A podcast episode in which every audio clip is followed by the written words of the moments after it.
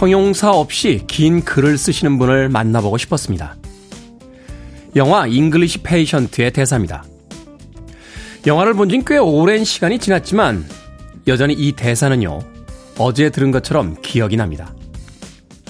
치장이나 형식 없이 지루하지 않은 글을 길게 쓸 수 있다는 것. 부사와 형용사, 지시대명사와 접속사 없이 책 한 권을 쓸 수 있다는 건 얼마나 대단한 것일까요? 하루의 삶도 한 줄의 글과 닮았습니다. 떠들썩한 이벤트나 환희에 찬 뉴스들 없이 그저 평화만으로 충분한 하루를 꿈꿔봅니다. 10월 27일 목요일 김태훈의 프리웨이 시작합니다. 목요일 아침에 보노의 목소리 꽤 잘 어울리죠. U2의 Pride in the Name of Love 듣고 왔습니다. 박철균님의 신청곡으로 들려드린 곡이었습니다. 빌보드 kid의 아침 선택 김태훈의 프리웨이 저는 클 태 자 쓰는 테디 김태훈입니다. 자 K12429535397님 출첵 hi 테디 아침 인사 건네주셨고요. 박영일님 출첵합니다. 프하 제 맘대로 프리웨이 hi 줄임말입니다. 프하 펭수 것 따라 하신 거 아닙니까? 펭하라고 하는 최유진님 안녕하세요 테디 굿모닝입니다. 날씨가 추우니까 아침에 일어나기가 힘드네요 라고 하셨습니다. 그렇죠. 이 체온이 떨어져 있다가 체온이 서서히 올라와야 아침에 일어날 때 편하다고 하는데 바깥 기온이 떨어져 있으면 아침에 일어나기가 쉽지가 않습니다. 더군다나 저도 꽤 일찍 일어나는데 여름에는 그래도 해가 좀 뜨는 기미가 있을 때 일어나서 상쾌하게 일어나는데 여전히 깜깜할 때 일어나는 게 쉽지는 않군요. 곧 적응이 되겠죠. 6314님, 테디 안녕하세요. 오늘은 문자로 출첵합니다. 구름이 많은데 맑아요. 좀 포근한 기분이 드네요. 부산입니다. 라고 하셨습니다. 그런가 하면 강정림님, 테디 오늘도 어제처럼 좋은 날 함께합니다 하셨는데 어제도 좋으셨군요. 어제 무슨 일이 있으셨길래 오늘도 어제처럼 좋은 날이다 라고 아침 인사 건네시는지 궁금하군요. 자, 장희숙님, 반가운 목요일 아침입니다. 많이 추워진 날씨 모두 건강하게 오늘도 파이팅 합시다. 안녕하세요, 테디, 프리웨이 사랑 콩님들 반갑습니다. 함께해요, 2 시간이라고 긴 아침 인사 건네주셨습니다. 고맙습니다. 자, 청취자들의 참여 기다리고 있습니다. 문자번호 샵 1061, 짧은 문자 50원, 긴 문자 100원, 콩으로는 무료입니다. 유튜브로도 참여하실 수 있습니다. 여러분은 지금 KBS 2라디오 김태훈의 프리웨이 함께하고 계십니다. KBS 2라디오 yeah, 김태훈의 프리웨이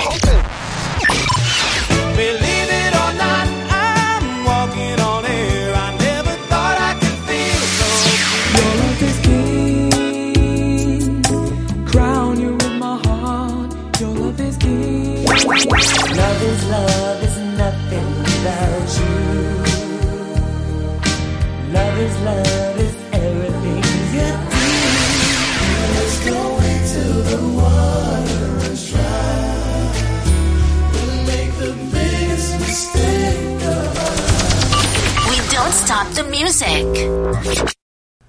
박경원님께서요. 이 곡 처음 들었을 때 남자가 부른 줄 알았습니다. 라고 하셨습니다. 돌아가신 사라 본 누님께서 벌떡 일어날 소리를 하시는군요. 조소원님께서 신청해 주신 세라 본의 A Lover's Concerto 듣고 왔습니다. 사라 본 하면 이제 소위 3대 여성 재즈 보컬리스트 이렇게 불리는 인물이죠. 빌리 홀리데이 그리고 엘라 피츠제럴드와 함께 이 세라본을 뭐 3대 여성 재즈 보컬이다 이렇게 이야기합니다. 근데 생각해 보면 뭐 3대 뭐 락밴드 뭐 3대 기타리스트, 3대 보컬리스트 뭐 최근에는 뭐 음식점도 있잖아요. 뭐 짜장면 3대 천왕 뭐 이렇게 이야기하는데 이 몇 대 몇 대를 도대체 누구 기준으로 만든 걸까라고 생각해 보면 그 기준이 애매합니다. 이게 사실은 일본식 표현이에요. 어, 일본에서 이제 음악 어, 잡지 같은 곳에서 어, 편집장들이라든지 또는 그 컬럼니스트들이 소위 일본식 어떤 규격화 혹은 정리를 위해서 뭐 3대, 5대 뭐 이렇게 나눴던 것이 우리나라에 그대로 이제 이입이 됐습니다. 미국 분들한테 3대 재즈 보컬리스트 그러면, 네? 라고 반문합니다. 3대 재즈 보컬리스트는 뭐죠? 하면서.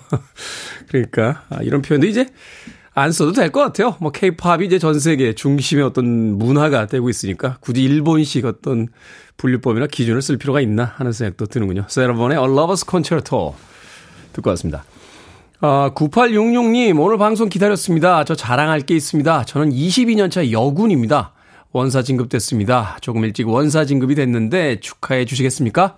감사합니다. 라고 하셨습니다. 충성 9866님 원사 진급 진심으로 축하드립니다. 군인이셔서 그렇습니까? 아, 이 짧은 문자 안에도 다 단아까체로 끝나는군요. 단아까. 모든 문장은 단아까로 끝나야 된다. 군대 가자마자 배우는 거죠. 9866님. 야, 원사진급 22년차 요건 대단하신데요. 저도 제대하기 전에 그 항상 잘 챙겨주시던 인사계 예, 상사님 계셨습니다. 예, 잘 계신지 모르겠네요. 제대한 지가 하도 오래돼서 저도 9866님에게 제가 치, 피자 한 판하고 콜라 세트 보내드릴게요.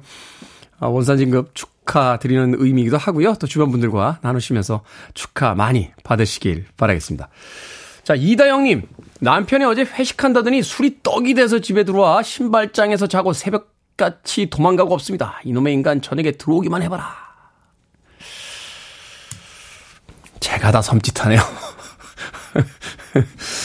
저도 사실은 어제 반주, 예, 반주 정도 한잔하고 살짝 들어가서 잤는데, 제가 다 섬찟하군요. 이다영이. 그러니까요. 도대체 왜 회식을 하는 겁니까? 어? 공적인 관계면 공적으로 끝나면 되지. 회식 자리에 가서 뭐 사적으로 친해져야 된다. 이거 다 옛날 가치관 아닙니까? 회식이라는 게 술을 동반하게 돼 있는데, 아무리 기분 좋게 끝나도 집에 늦게 가게 되고, 또 집에선 좋아하지 않고, 또 술이라는 게 잘못 들어가면 사고가 많이 나는 건데, 회사에서 왜 이렇게 위험한 일을 하는지, 모르겠어요. 예. 생각해보니까 저도 오늘 회식이 있네요. 예. 제가 하자고 한 회식이라. 말과 행동이 참 다른 DJ입니다. 네, 이다영님. 위로를 해드려야겠죠. 마트 상품권 보내드릴 테니까 마트에 가셔서 분노의 물건을 사시면서 이 인간 들어오기만 해봐라 하면서 오늘 하루 네, 스트레스 조절 잘 하시길 바라겠습니다. 허은실님과 이지연님께서 신청하신 보이즈 투 멘의 Water Runs Dry 듣습니다.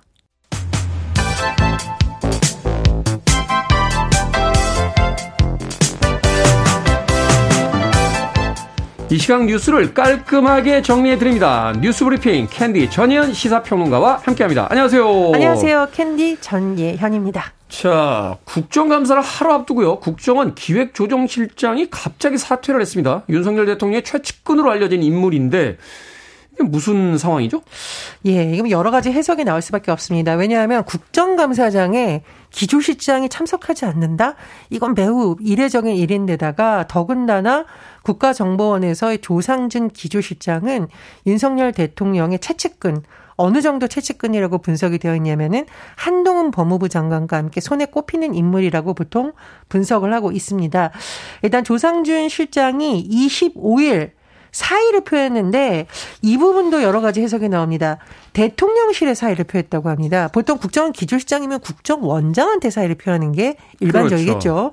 대통령실에 사의를 표명했고 보고를 받은 윤석열 대통령이 인사처의 면직 제청을 즉시 제가하면서 26일자로 면직 처리를 됐다고 합니다. 아니 근데 국정감사 앞두고서는 사퇴서를 내도 의견을 내도 이걸 사실은 국정감사를 받고 나서 사표 수리해야 되는 거예요? 그렇습니다. 일반적으로 그렇죠. 근데 국정원장이 오히려 이걸 나중에 통보받는 이런 모양새가 되다 보니 이게 뭔가 내부에 갈등이 있었고 결국은 국정원장을 패싱한 거 아니냐라는 논란이 제기되고 있습니다.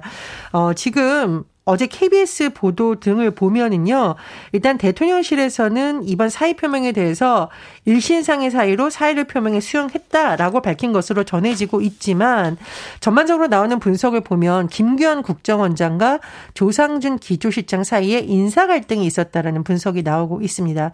여권 관계자의 발언을 통해서 언론 보도가 나온 내용을 보면은요, 어, 국정원에 조만간 핵심 보직 인사가 있다고 합니다. 그런데 김기현 원장과 조 실장의 의견이 크게 충돌했었고요.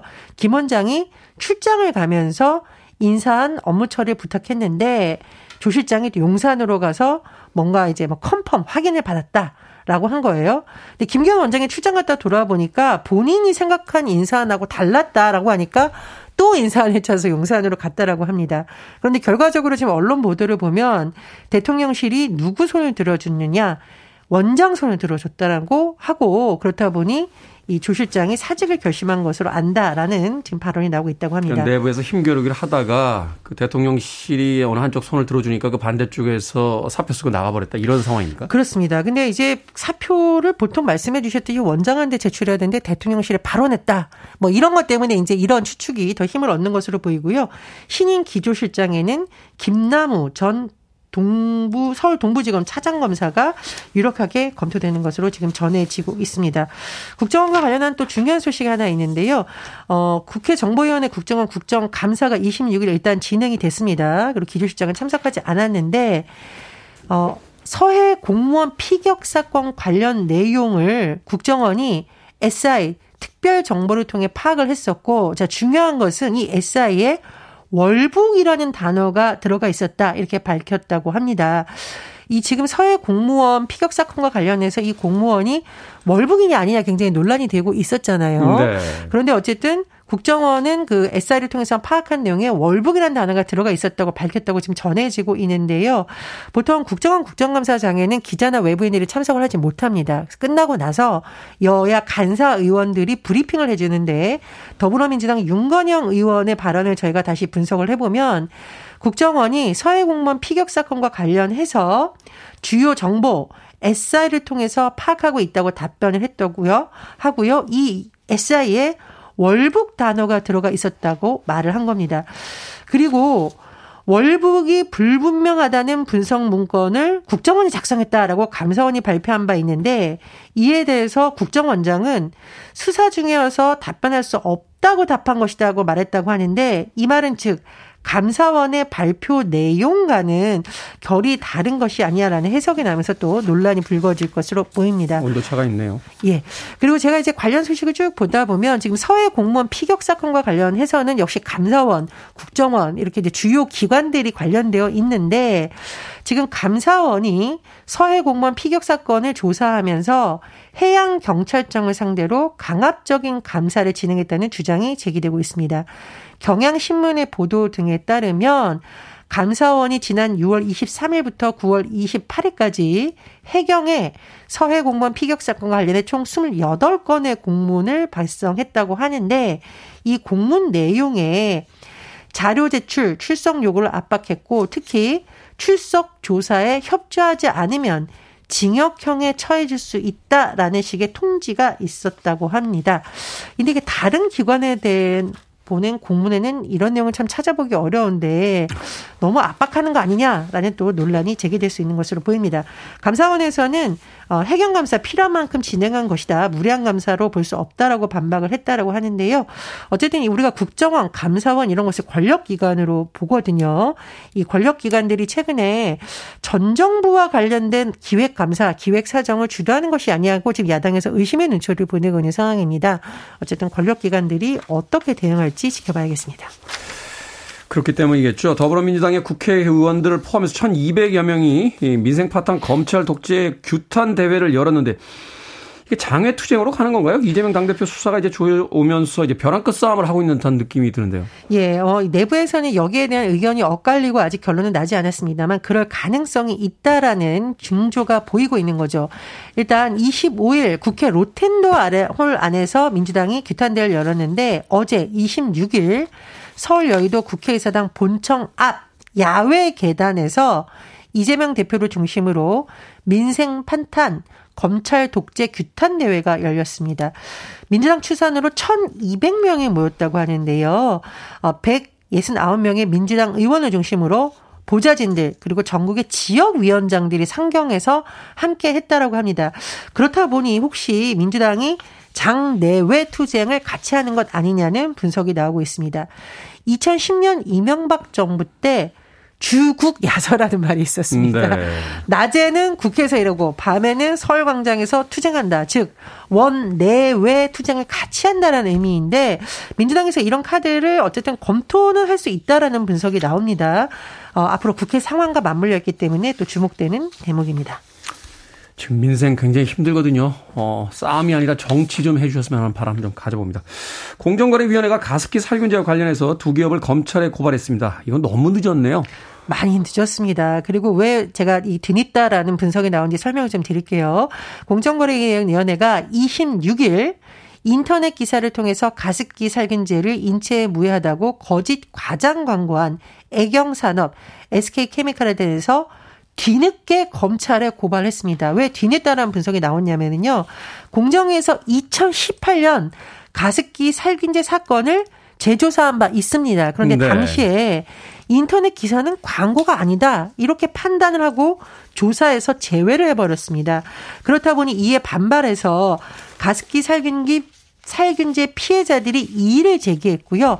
이게 헌법재판소까지 갔는데 지난달 29일 헌법재판소가 이거 위헌이다라고 피해자들의 손을 들어준 겁니다. 음, 네. 그렇다 보니 공정에서 부랴부랴 전원위원회를 열고 이렇게 결론을 내린 건데요. 아, 공정위에서 어, 조금 더 적극적인 판단을 했었더라면 어떻을까 아쉽다라는 비판이 제기되고 있고요. 지금 사건이 이렇게 부랴부랴 진행되다 보니 사건을 넘겨받은 검찰이 공소시효가 끝나는 이달 30일까지 피고인들을 재판에 넘겨야 하는 이런 상황이 됐습니다. 공정거래위원회인데 공정하게 좀 해주시면 좋겠네요. 자, 오늘의 시사 엉뚱 퀴즈 어떤 문제입니까? 예, 공정위에 과장 광고 기업 고발 소식 전해드렸습니다. 과장 광고 퇴치해야 됩니다. 그런데 과자 광고는 밤에도 피해야 됩니다.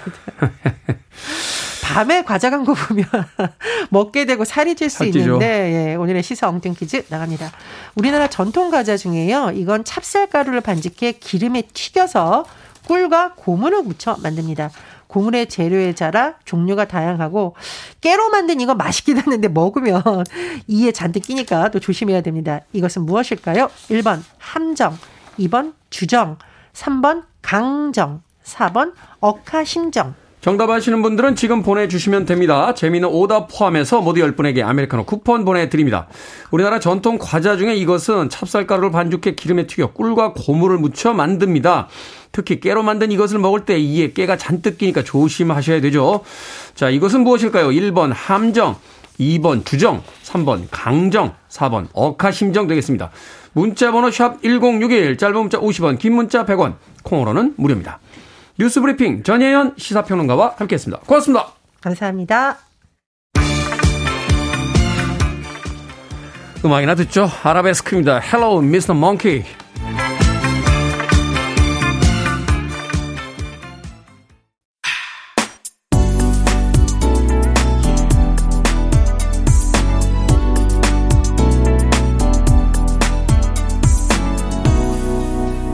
김태훈의 Freeway. The Greatest American Hero라고 하는 미드에 수록됐던 곡이었죠. 조이 스캐버리의 Believe It or Not 듣고 왔습니다. 자, 오늘의 시사 엉뚱 퀴즈. 우리나라 전통 과자 중에 이것은 찹쌀가루를 반죽해 기름에 튀겨 꿀과 고무를 묻혀 만듭니다. 이것은 무엇일까요? 정답은 3번 강정이었습니다. 강정. 9987님 깨방정. 8678님 강정입니다. 안 뽑아주면 투정 부릴 거예요. 라고 투정을 부려오셨습니다. 강효영님, 요정. 5178님, 잔정. 잔정 많은 태훈 형님, 최고라고 하셨는데, 제가 잔정이 맞나요? 그런 것 같기도 하고, 아닌 것 같기도 하고, 네. 어제도 사람들 만나는데, 예, 저한테 까칠하다는 표현을 두 번이나 쓰더군요. 예, 까칠할 때는 엄청 까칠합니다. 예, 안 좋아하는 사람들한테는 정말 까칠합니다. 그래서 안 좋아하는 사람은 안 만납니다. 그게 제일 좋더라고요. 어, 주변에 있는 사람들에게 주변에 있는 사람들에게까지 까칠하면은 그거는 문제가 있는 사람 아닙니까? 그렇죠. 잔정, 예, 잔정이 있는 것 같네요. 예, 7642님, 오도방정, 우리 집사람이 자주 보여줍니다. 하셨고요. 이경철님, 재미있는 오답이 더 어려우니까 깔끔한 정답으로 정면을 돌파합니다. 3번, 강정입니다. 라고 정답 보내주셨습니다. 이경철님. 자, 방금 소개해드린 분들 포함해서 모두 10분에게 아메리카노 쿠폰 보내드립니다. 당첨자 명단 방송이 끝난 후에 김태훈의 프리웨이 홈페이지에서 확인할 수 있습니다. 콩으로 당첨이 되신 분들은 방송 중에 이름과 아이디 문자로 알려주시면 모바일 쿠폰 보내드립니다. 문자 번호 샵 1061, 짧은 문자 50원, 긴 문자 100원입니다. 조명훈님께서요, KTX 타고 강릉 가서 울릉도로 여행 갑니다. 생전 처음 가는데 이 나이에 설레네요. 라고 하셨습니다. 설레는데 나이가 어디 있습니까? 조명훈님. 여행 갈 때는 어린아이 때나 나이 들어서나 다 설레기 마련이죠. 어, 제가 아메리카노 모바일 쿠폰 한 장 보내드릴게요. 커피 한 잔 하시면서 여유있게 생전 처음 가는 그 울릉도 여행 잘 다녀오시길 바라겠습니다.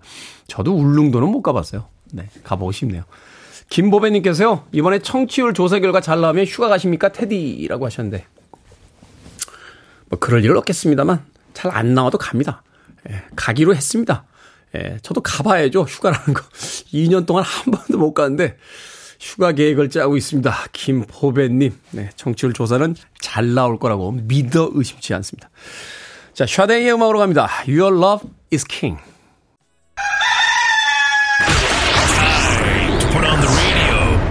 김태훈의 프리웨이 Are you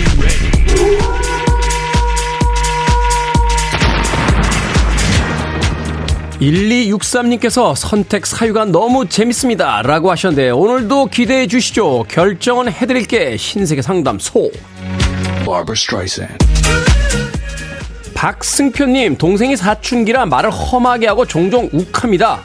혼내줄까요? 아니면 그냥 기다려줄까요? 혼내줍시다. 그래야 말할 땐 눈치라도 보죠. 박명진님, 포도 고를 때마다 고민입니다. 다들 잘 먹는 샤인 머스켓을 살까요? 아니면 제가 좋아하는 거봉을 살까요?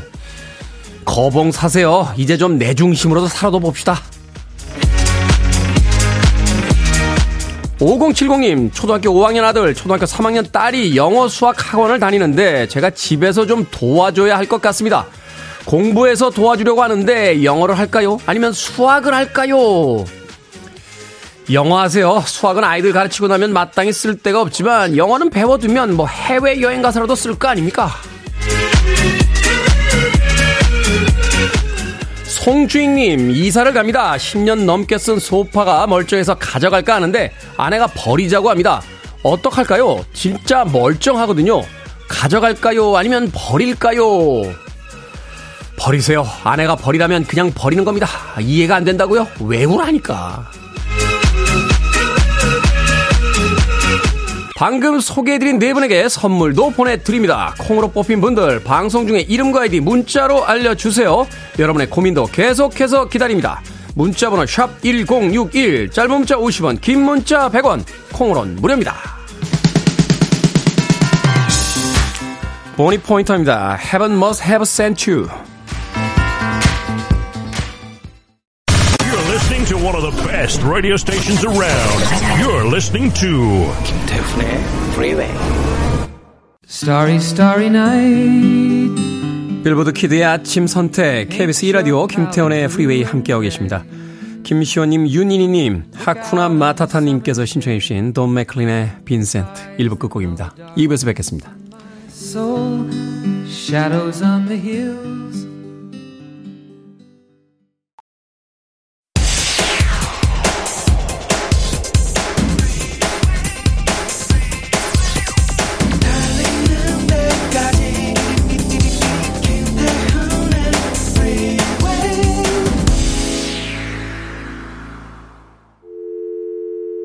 Need your arms around me. I need to feel your touch.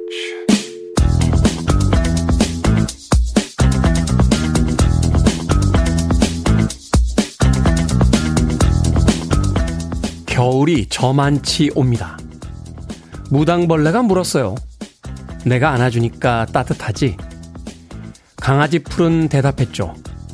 응, 바람이 불어도 안 무서워. 지극한 마음이면 거짓말도 사랑입니다. 서로 안아주고 서로 조금씩 부축해주면 찬바람도 두렵지 않습니다.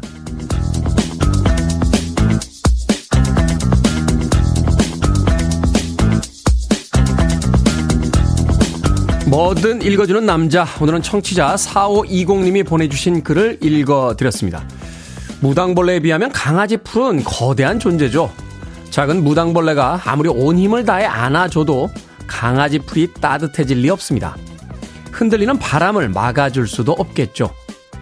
하지만 나를 위해 마음을 내고 행동하는 상대방을 보면서 따뜻해지지 않을 존재가 어디 있겠습니까? 쓸모없는 선물을 받았다고 뭐가 부족한지 다음에는 뭘 보완해야 할지 알려주기보다 그 안에 담긴 마음에 행복해하는 것. 그게 바로 사랑이 아닐까요? 보이 조지의 목소리 여전히 아름답죠. 컬처 클럽의 Love is Love 듣고 왔습니다. 김태훈의 프리웨이 2부 시작했습니다. 앞서 일상의 재발견, 우리 하루를 꼼꼼하게 들여다보는 시간, 뭐든 읽어주는 남자. 오늘은 청취자 4520님께서 보내주신 무당벌레와 강아지 풀에 대한 우화 읽어드렸습니다. 정윤성님, 서로의 마음을 열고 포근하게 감싸주는 세상이었으면 좋겠습니다. 라고 하셨고요. 이용성님, 집에 아이가 다리를 주물러주면서 시원해? 라고 물었을 때 따뜻해? 라고 얘기했던 게 기억이 나네요. 라고 하셨습니다. 이윤희님, 등교는 중학교 2의 아들 한 번 안아줬더니 엄마 왜 이래? 합니다. 그래도 저는 기분이 좋네요. 아들 사랑해. 라고 주셨습니다. 중고등학교 때 아들들이 엄마가 갑자기 사랑해 그러면 당황하죠. 예. 어릴 때부터 그게 습관이 돼야 되는데 저희 어머니도 저한테 사랑한다 뭐 이런 이야기를 하신 거는 최근인 것 같아요. 최근. 예. 저도 사실 어머니에게 그런 이야기 한 게 최근이고요. 예. 어릴 때부터 이런 이야기는 좀 많이 해주고 이렇게 좀 안아주고 이래야 되는데. 예. 그러면은 그렇게 삐뚤어지지 않았을 수도 있었을 것 같은데. 예. 갑자기 그런 생각이 드는군요. 이은희님, 앞으로 자주 안아주시길 바라겠습니다. 자, 뭐든 읽어주는 남자, 여러분 주변에 의미 있는 문구라면 뭐든지 읽어드립니다. 김태현의 프리웨이 검색하고 들어오셔서 홈페이지 게시판 사용하시면 됩니다. 말머리 뭐든 달아서 문자로도 참여 가능하고요. 문자 번호 샵 1061, 짧은 문자 50원, 긴 문자 100원, 콩으로는 무료, 어, 무료입니다. 오늘 채택되신 청취자 4520님에게 촉촉한 카스테라와 아메리카노 두 잔 모바일 쿠폰 보내드리겠습니다. I want it. I need it. I'm desperate for it. Okay, let's do it. 김태훈의 Freeway. 깊어가는 가을에 어울리는 두 곡의 프랑스 음악, French pop 소개해 드렸습니다. 엘사의 Mon cadeau 그리고 조르지오 무스타키의 엘레트로타까지 두 곡의 예전에 샹송이라고 불렀는데 이제 French pop 뭐 이렇게 불러도 되겠죠. 두 곡의 음악 아, 소개해 드렸습니다. 영어 발음할 때마다 불어 발음할 때 더 긴장됩니다. 예. 불문과 출신인데 불어를 정말 못하거든요. 어, Mon cadeau는 아마 나의 선물 이런 뜻인 것 같고 일레트로타는 음, 그는 너무 늦게 왔어요. 뭐 이런 의미가 있겠군요. 조르주 무스타키의 Il est trop tard, 엘사의 Mon cadeau 두 곡의 음악 이어서 들려드렸습니다. 6966님, 김태훈의 프리웨이 맞나요? 라고 하셨는데, 맞습니다. 자주 오세요. 6787님, 우연히 처음 듣게 되었는데, 아침을 활기차게 시작하게 해주시네요. 앞으로 자주 놀러 올게요. 라고 하셨습니다. 자주 놀러 오십시오. 자, 6966님, 6787님, 오늘 처음 오셨는데, 두 분에게 아메리카노 모바일 쿠폰, 한장 보내드립니다. 커피 한 잔 드시고 다음에 모른 척 하시면 안 돼요. 자, 정선홍님, 집에서 쉬고 싶은데 아들이 학교 데려다 달래요. 왕복 40분 걷게 생겼습니다. 아들 덕에 아침 운동하게 생겼네요. 라고 하셨습니다. 아들이 효자인데요. 아침에 운동시켜주는 아들이 효자입니다. 정선홍님. 그런가 하면 서원열님께서는 테디 안녕하세요. 사무실이 엘리베이터 없는 5층으로 임시 이사를 했는데 하루에 몇 번을 오르내리다 보니 허벅지가 굵어진 느낌입니다. 한 달간 이렇게 생활해야 한다는 휴. 항상 즐겨 듣고 있습니다. 하셨는데 한숨 쉬실 일이 아닌 것 같은데요. 성인 남자 여자의 이 허벅지가 1cm씩 줄 때마다 당뇨병 위험이 10%씩 올라간다. 뭐 그런 이야기가 있습니다. 이 하체 근육이 사람의 전체 근육의 50% 이상을 가지고 있어요. 그래서 운동하시는 분들은 사실은 이제 상체를 이렇게 멋있게 뽐내시는데 상체는 관상용, 예, 실전용은 하체 근육이라고 이야기를 합니다. 허벅지가 굵어지면 좋은 겁니다. 이 허벅지는 최근에 연구된 바에 따르면 제2의 심장의 역할도 하고요. 중력 때문에 피가 내려갔다가 올라올 때 힘든데 이 허벅지 근육이 좋으면 어, 혈액순환도 좋다라고 하고 또 이게 제2의 간이라고도 불려요. 어, 뭐 알코올을 분해한다거나 이제 피로 회복할 때 이 근육량이 많으면 굉장히 좋다라고 합니다. 서원열님. 아, 기왕이면 이제 5층에 올라가실 때 예, 오리걸음으로 올라가시면 예, 허벅지가 더 그건 불가능하겠죠. 예, 오리걸음으로 5층을 올라간다는 건 저희 집이 9층인데 가능하면 엘리베이터 안 쓰고 올라, 올라가려고 하는데 몸 피곤한 날은 사실 저도 엘리베이터 탑니다. 서원열님. 박경민님, 테디 왜 남자들은 직접 약을 안 챙겨 먹을까요? 신랑 고혈압약 자기가 직접 먹으면 좋으련만 안 챙겨주면 안 먹습니다. 아내가 있으니까요. 아내가 있으니까 직접 안 챙기죠. 엄마 있을 때는 엄마 깨우기 전까지 안 일어나잖아요. 혼자 살면 엄마 없으니까 자기가 알아서 일어나고요. 박형민님. 1217님, 10살 아들이 밥 먹다 말고 할머니께 요즘은 용돈이, 용돈이 좀 뜸하시네요. 하는 바람에 어머님이 물 마시다 뿜으셨습니다. 제 아들의 당당함에 어이가 없네요. 아들아, 용돈은 착한 일을 해야 주는 건 한다. 몇 번을 말해야 알겠니? 10살 된 손주가 할머니 밥 먹고 있는데 할머니 요즘은 용돈이 뜸하시네요. 라고 이야기하면 물 드시다 뿜으시죠. 재밌네요. 이 10살 아들. 117님에게 제가 치킨 한 마리와 콜라 세트 보내드릴게요. 그 재밌는 아들 때문에 받으시는 거니까 아들과 함께 맛있게 드시길 바라겠습니다. 물론 할머니도 꼭 같이 드시길 바라겠습니다. 1217님. 5013님께서 신청하셨습니다. Pretenders, Brass in Pocket.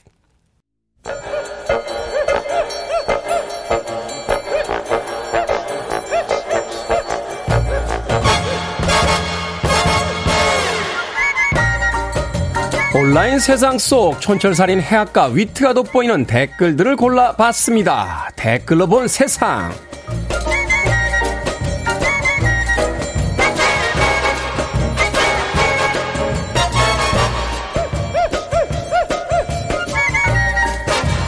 첫 번째 댓글로 본 세상. 한 편의점에서 금 자판기를 들여놔 화제가 되고 있습니다. 키오스크처럼 고객이 직접 터치 스크린을 눌러 물건을 선택하고요. 카드를 넣어 결제하는 방식인데요. 한 돈, 세 돈, 다섯 돈, 열 돈까지 무게에 따라 구입이 가능하다고 합니다. 여기에 달린 댓글 드립니다. 별님, 이 정도면 편의점이라고 하지 말고 미니 백화점이라고 해야겠는데요. 나중에는 편의점에서 자동차도 팔 것 같아요.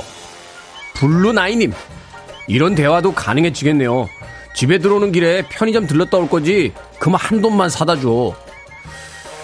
편의점에서 다루는 물건도 해야 하는 일도 늘어는 가는데 그럼 편의점 알바생들 시급도 좀 올려주십니까? 일은 느는데 시급은 그대로면 좀 이상하잖아요.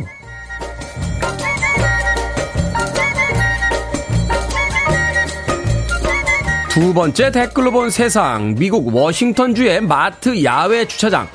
한 여성이요, 운전석에 앉은 채로 막 춤을 추기 시작했습니다. 차는 썬팅을 하지 않아 투명하게 들여다 보였고 옆차에 타고 있던 사람은 이 장면을 동영상으로 찍었는데요. 이 여성 무아지경에 빠져 춤을 추다가 누군가 자신을 보고 있다는 걸 깨닫고는 민망함에 고개를 들지 못했다는군요. 이 영상이 화제가 되자 사람들에게 큰 웃음을 주게 돼 영광이다. 소감을 전하기도 했습니다. 여기에 달린 댓글 드립니다. 미쿵님. 저도 신호 기다리면서 차 창문이 열려 있는 걸 깜빡하고 뮤지컬 노래 부른 적 있습니다. 옆차에서 박수 쳐줘서 엄청 창피했어요. 파이팅님, 영상 보니까요, 조수석에 강아지도 타고 있던데요. 창피한지 창밖만 보고 있더라고요. 얼마나 자주 쳤으면 주인이 몸을 흔들어도 쳐다도 안 보겠어요. 자동차란 공간은 온전히 나 혼나, 혼자 있는 공간이니까 뭘 해도 상관은 없습니다만, 그래도 썬팅은 살짝 합시다. 코 파다가 옆차랑 눈 마주치면 민망하잖아요. 오랜만에 듣네요. 주다스 프리스트, You've got another thing coming. Free your mind.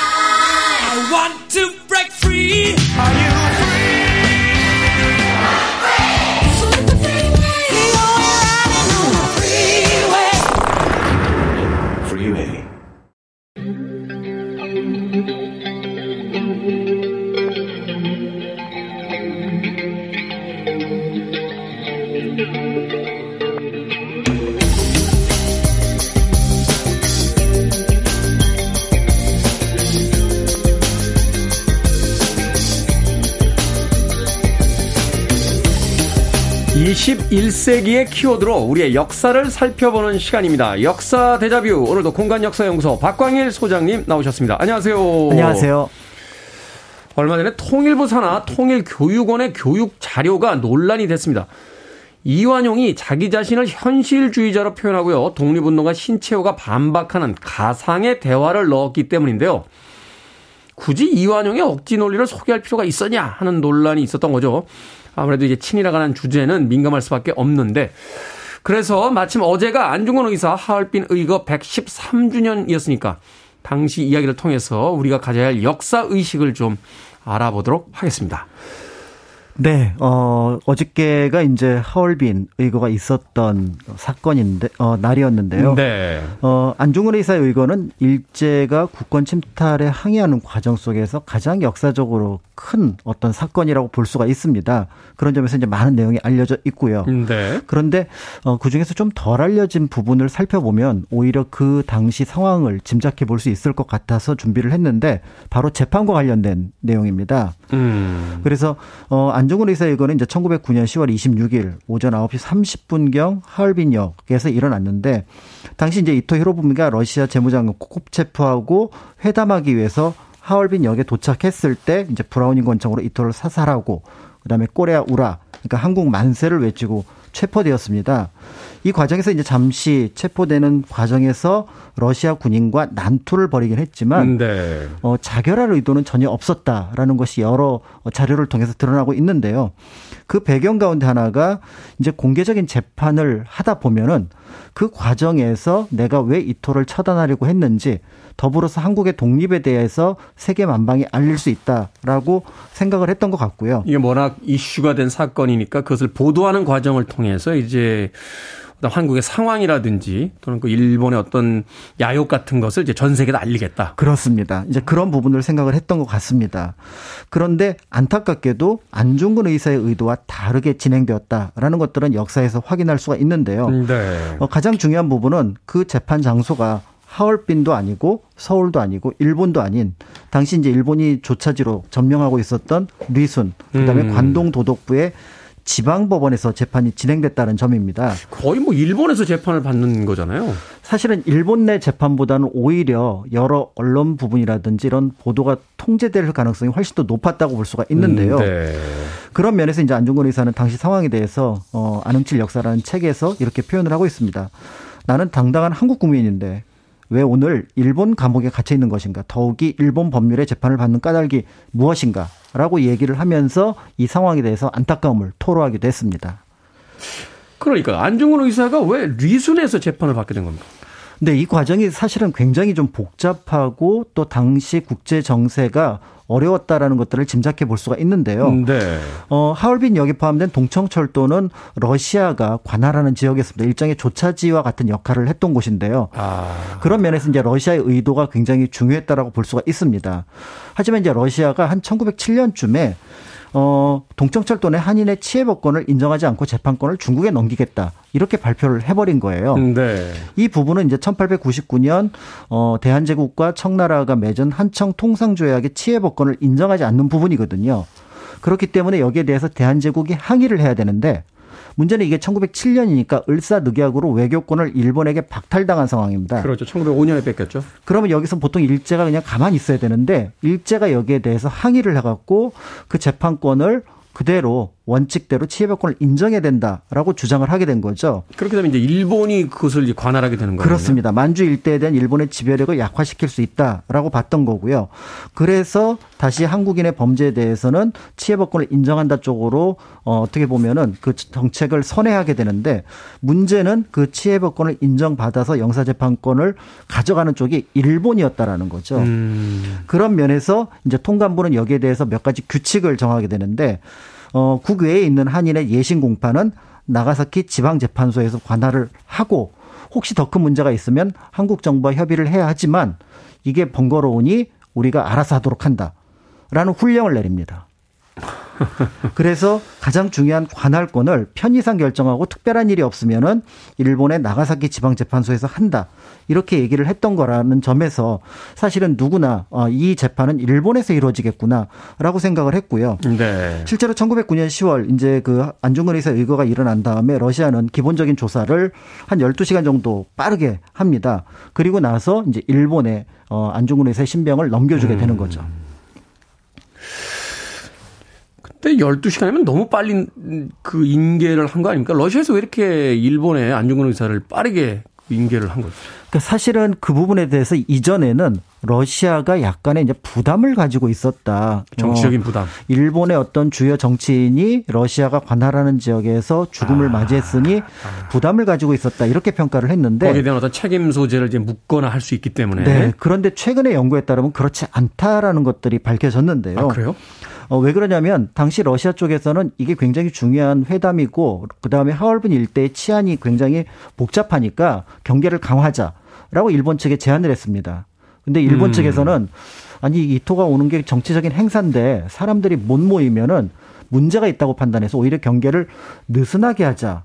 라고 주장을 했던 거고요. 네. 결국 러시아는 그 방침을 따랐다가 결국은 안중근 의사의 의거가 일어나게 됐던 거였거든요. 그러니까 결국 책임 소재는 이제 일본 쪽으로 넘어가 가 있는 거네요. 그렇습니다. 그런 면에서 볼 때 사실은 이제 어떻게 보면은 자신들은 기본 조사만 하고 이 여기에 대해서 재판권이 없으니 재판권이 있는 일본 쪽에 넘겼다.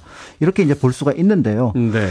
문제는 앞에서 말씀드렸던 나가사키 지방 재판소에서 진행되어야 하는데 일본이 자의적으로 그 관할권을 관동도덕부 지방법원으로 넘긴 겁니다. 음. 그러니까 어 일본 쪽에서 볼 때는 일본 본토에서 하는 재판이 기본적으로 자신들에게 유리하지만 이 재판만은 자신들에게 불리하다고 봤던 겁니다.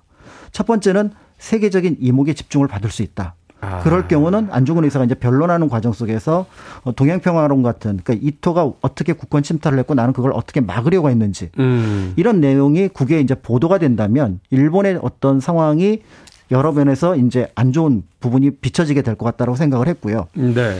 두 번째는 일본 정부가 일본 사법부를 사실은 신뢰하지 않았던 부분들이 있는 거죠.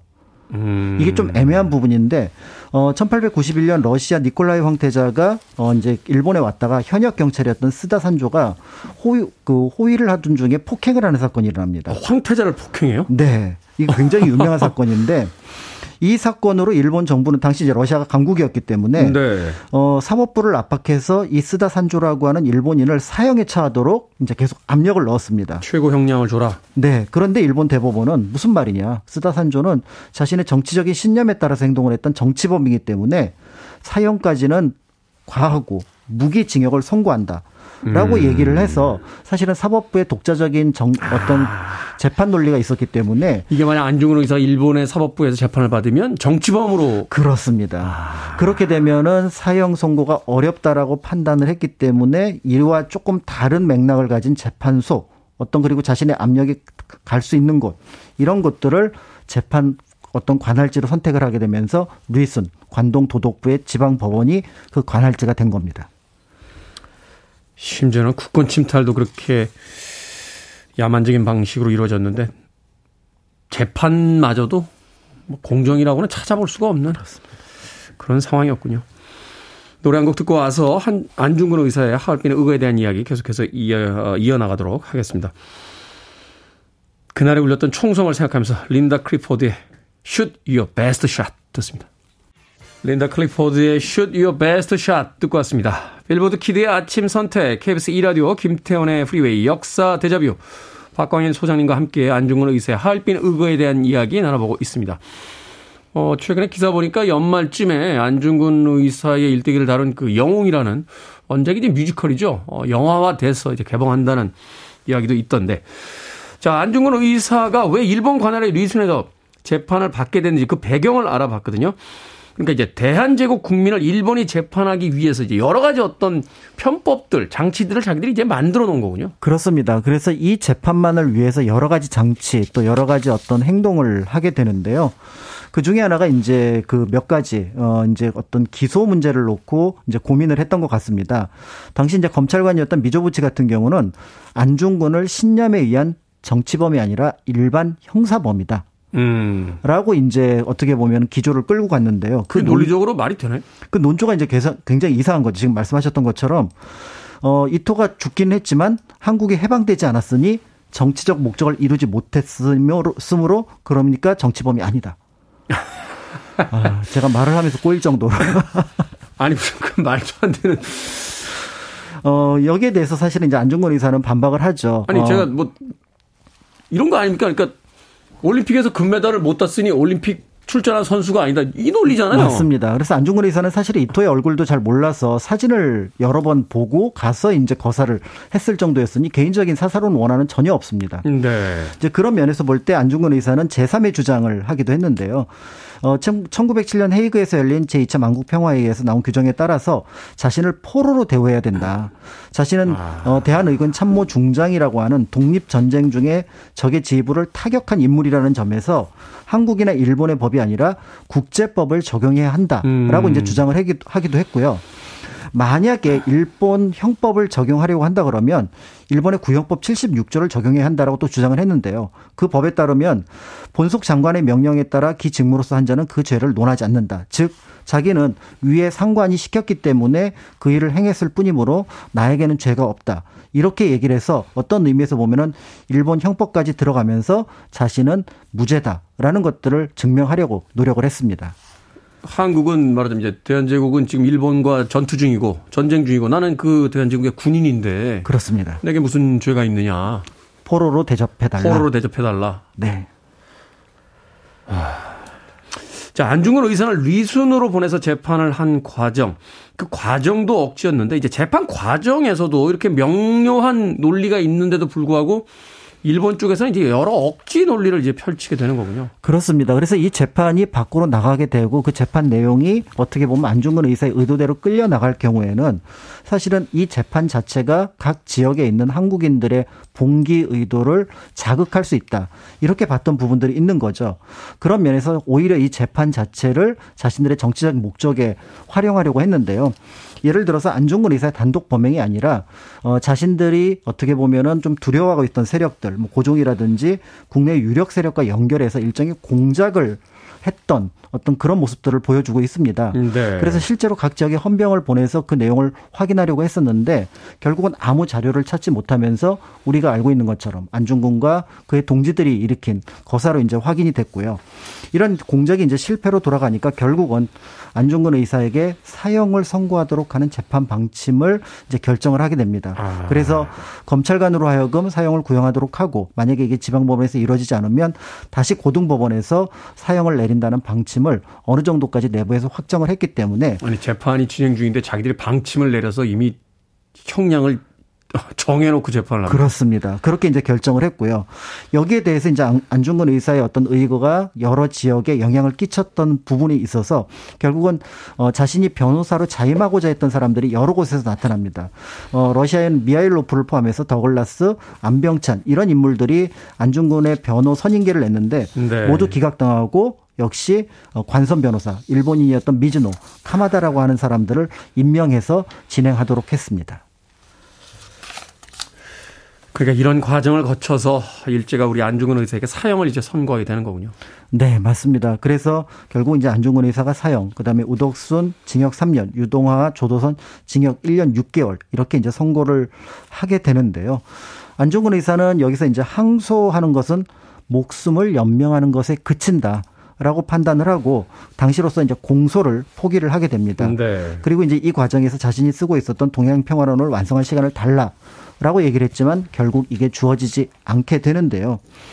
어, 이처럼 이제 안중근 의사의 재판은 어떻게 보면은 우리가 알고 있는 재판의 모습하고는 차원이 다른 어떤 정치적 공작의 냄새가 많이 납니다. 그러네요. 그리고 또 이 과정에서 일제는 자신들이 정해놓은 법들을 마구 어기는 어떤 불법을 저지르게 되는데요. 안중근 의사의 시신 인도 부분도 그 중에 하나라고 볼 수가 있습니다. 네. 만약에 이제 안중근 의사의 유해가 가족을 통해 하얼빈에 묻힌다라고 보면은 하얼빈이 독립운동의 성지가 될 것이다. 라고 두려워했던 거죠. 이에 따라서 이제 안중근 의사는 안중근 의사의 어떤 유해를 감옥 공동묘지에 묻었는데 이것도 일본의 감옥법을 어긴 겁니다. 그러니까 음. 감옥법 제74조에 따르면 어, 시체와 유해의 교부에 의해 사망자의 친척 또는 친구가 요구할 경우 언제든지 교부할 수 있다. 라고 되어 있는데 이 법을 지키지 않았던 거고요. 결국은 이 공동묘지에 평무덤을 만들어 놓고 그 일대에 건축물이 들어서게 되면서 지금 저희는 안중근 의사 유해를 어, 찾지 못하고 있습니다. 그래서 결국 김구 선생이 효창원 내 만들어 놓은 가묘만 있을 뿐이라는 점에서 우리 역사의 가장 중요한 인물의 실제 무덤을 우리가 볼 수 없다는 이런 어떤 안타까움을 볼 수가 있는데요. 네. 그런 점에서 어, 당시 안중근 의사의 의거 자체에는 큰 의의를 부여하지만 안중근 의사의 재판 그리고 안중근 의사의 순국 그리고 그 유해가 없는 부분에 대해서는 많은 국민들이 안타까워하고 있지 않나 하는 생각이 들기도 합니다. 그만큼 일제가 안중근 의사와 그 의거를 두려워했다는 걸 이제 보여주는 일화이기도 하고. 그렇습니다. 당시에는 이 부조리하고 말도 안 됐던 재판의 과정과 또 그 안장의 과정까지가 아, 지금은 이제 역사가 흐른 뒤에 그 과정이 이제 밝혀지면서 더욱더 그 폭력성을 더 잘 드러내게 만드는 그런 일화가 됐으니까. 맞습니다. 그래서 실제로 안정근 의사의 어떤 의거를 통해서 당시 일제가 1910년 국권 침탈에 이르기까지 얼마나 체계적으로 접근을 했고 그들이 주변의 어떤 정치 세력, 국가를 어떻게 음. 파악하고 운영하려고 했었는지 이런 부분들을 이 의거에서 볼 수가 있는 거죠. 그 장개석이 그랬다고 전해지나요? 이 안중근 의사와 그 윤봉길 의사가 어, 격렬한 투쟁을 벌였을 때 예, 대륙에서 하지 못하는 것들을 반도의 청년들이 와서 하고 있다라고. 그렇습니다. 그래서 중국에서 실제로 안중근 의사의 의거가 많은 대학생들, 중국 대학생들의 어떻게 보면은 뭔가 주제였고요. 그 과정에서 이제 주울레가 또 자신의 부인을 만나기도 했다라는 에피소드도 널리 알려져 있습니다. 네. 다시 한번 감사의 말씀을 전하고 싶습니다. 자, 오늘 안중근 의사 하얼빈 의거에 대해서 공간역사연구소 박광일 소장님과 이야기 나눠봤습니다. 고맙습니다. 감사합니다.